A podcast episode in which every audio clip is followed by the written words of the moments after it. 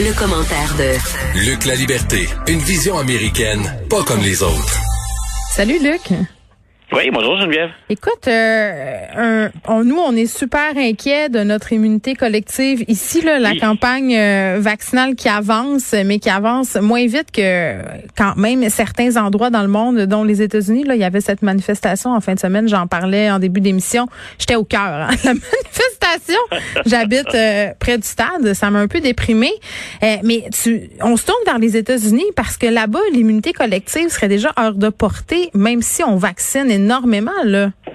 Ben voilà, et, autant je, je, vis comme toi, bien sûr, c'est ce qui se passe de notre côté, mais à Québec, parfois les, les oreilles nous cillent en, en écoutant certains propagandistes. Mm-hmm. euh, je regarde toujours aussi, bien entendu, de par mes fonctions, de l'autre côté de la frontière.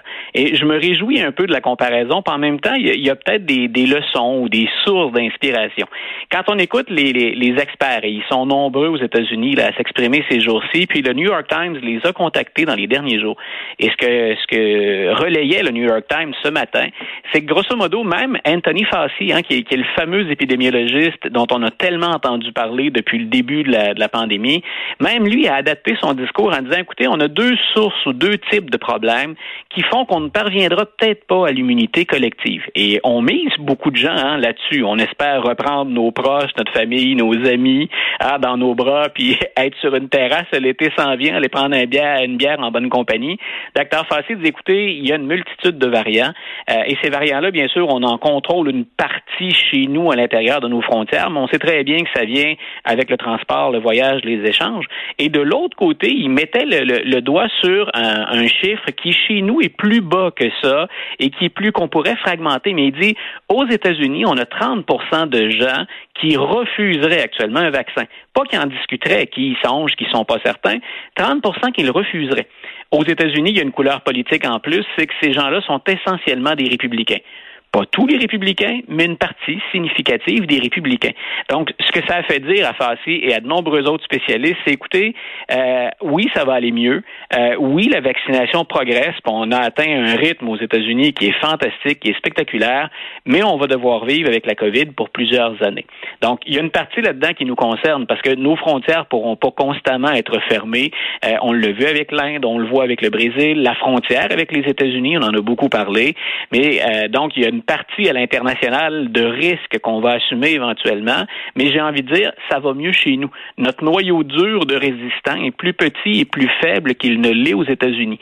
Mais bien sûr, c'est n'est pas une bonne nouvelle pour nos voisins du Sud. C'est-à-dire la, la vie plus normale va revenir, mais on ne se débarrassera pas du virus avant plusieurs années. Bon, ben en tout cas ici, euh, moi j'essaie de me dire que ça va bien. Puis j'ai hâte qu'on réponde aux questions euh, suivantes, euh, Luc, c'est-à-dire les gens vaccinés là, beaucoup de sorties sur les médias sociaux.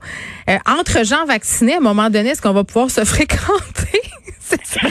Non, mais tu sais, c'est parce qu'à un moment donné, il euh, faudrait avoir des avantages de cette vaccination. C'est pas moi qui le dis, là. Ce sont les gens sur les médias sociaux. Oui, tout à fait. Tout à fait. écoute, je, je, travaille autant dans les médias qu'en classe. Je travaille à distance. Je suis, je suis enfermé dans mon bureau depuis un an. Qu'est-ce que j'ai hâte de vous revoir, les collègues des médias, mais, aussi tellement. les bien sûr. Écoute, je disais euh, aux collègues la semaine dernière qu'à un moment donné, ça allait faire plus longtemps qu'on animait au téléphone qu'en présentiel. Puis ça, ben, on s'entend qu'on veut pas ça. Euh, on, continue à parler euh, des Américains, de l'optimisme des Américains par rapport à leur nouveau président. Le président Platt, qui est finalement plus populaire qu'on le pensait. Puis là, je mets des guillemets à Platt. Évidemment, on parle de Joe Biden. Bien entendu. Euh, Platt, là, hein, tu dis je mets des guillemets puis tu fais bien. C'est, c'est quand on le compare avec, euh, c'est quand on le compare avec les, les, quatre années qu'on a eues où Donald Trump, ben jusqu'à ce qu'on le prive, en tout cas des, de son Twitter, on en parlait 24 heures sur 24. C'est un show. it, Ben voilà. Et pour, pour ceux qui, comme moi, couvraient ça à chaque jour, ben il y avait beaucoup de ridicule à tasser avant d'arriver au contenu, avant d'arriver au sujet sérieux. Donc, euh, on, a passé quatre années là, dans un cycle à peu près infernal de couverture, à faire le ménage là-dedans. Sous M. Euh, Biden, ce qui se passe essentiellement, c'est qu'on revient à la normale. C'est vrai que M. Biden, c'est pas le plus spectaculaire. C'est pas Barack Obama quand il prononce un discours, puis c'est pas Donald Trump non plus. Barack, il avait, Barack, il avait quand même pas mal de swag, disons-le. Ben voilà. Et on, parle de style, il y avait la jeunesse, c'est un gars qui paraît bien, c'est un communicateur d'un naturel extraordinaire. Mais il semble avoir quelque chose de plus, M. Biden, que même Barack Obama avait pas, à qui on reprochait une certaine distance ou une certaine froideur. Hein, comme, comme il avait étudié et comme il enseignait le droit constitutionnel, bon, on disait c'est peut-être trop prof un peu à notre goût. Mm-hmm. Joe Biden, c'est quelqu'un comme toi et moi qui, qui a des responsabilités énormes, mais qui donne l'impression de prendre au sérieux ce que tu traverses. Et il a tenu le cap, Biden. Depuis le début, c'est ce qu'il dit aux Américains. Je vais pas crier, mais je vais agir vite. Je vais, je ferai pas de scandale, hein, on fera pas de controverse, mais dès que je vais arriver au boulot, on va accomplir des choses et on va améliorer euh, la situation aux États-Unis. Et il bénéficie aussi, soyons honnêtes, d'un coup de chance l'économie allait se replacer. On le savait à la fin de la présidence Trump. Euh, le fait qu'on soit en train d'endiguer ou de limiter, en tout cas, les effets de la pandémie, c'est une bonne nouvelle à la fois pour les Américains et pour l'économie. Donc, on peut attendre une embellie. Elle a déjà commencé.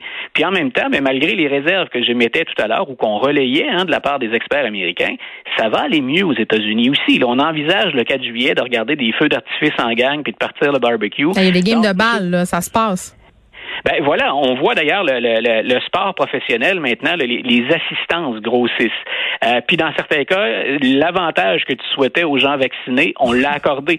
On est en train de réserver des sections où là, on pourrait se regrouper, mais entre gens qui se sont assurés d'être vaccinés.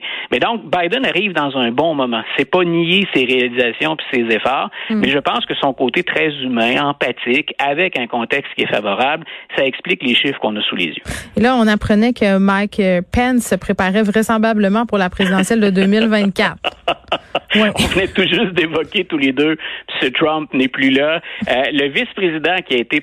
Écoute, il a joué un rôle, M. Pence. Euh, c'est un rôle de, composition dans son cas, mais c'était quelque chose. Euh, il était un peu la caution morale de Donald Trump. C'est-à-dire, moi, je suis un vrai conservateur. Je suis un, chrétien de longue date qui a toujours tenu le même discours.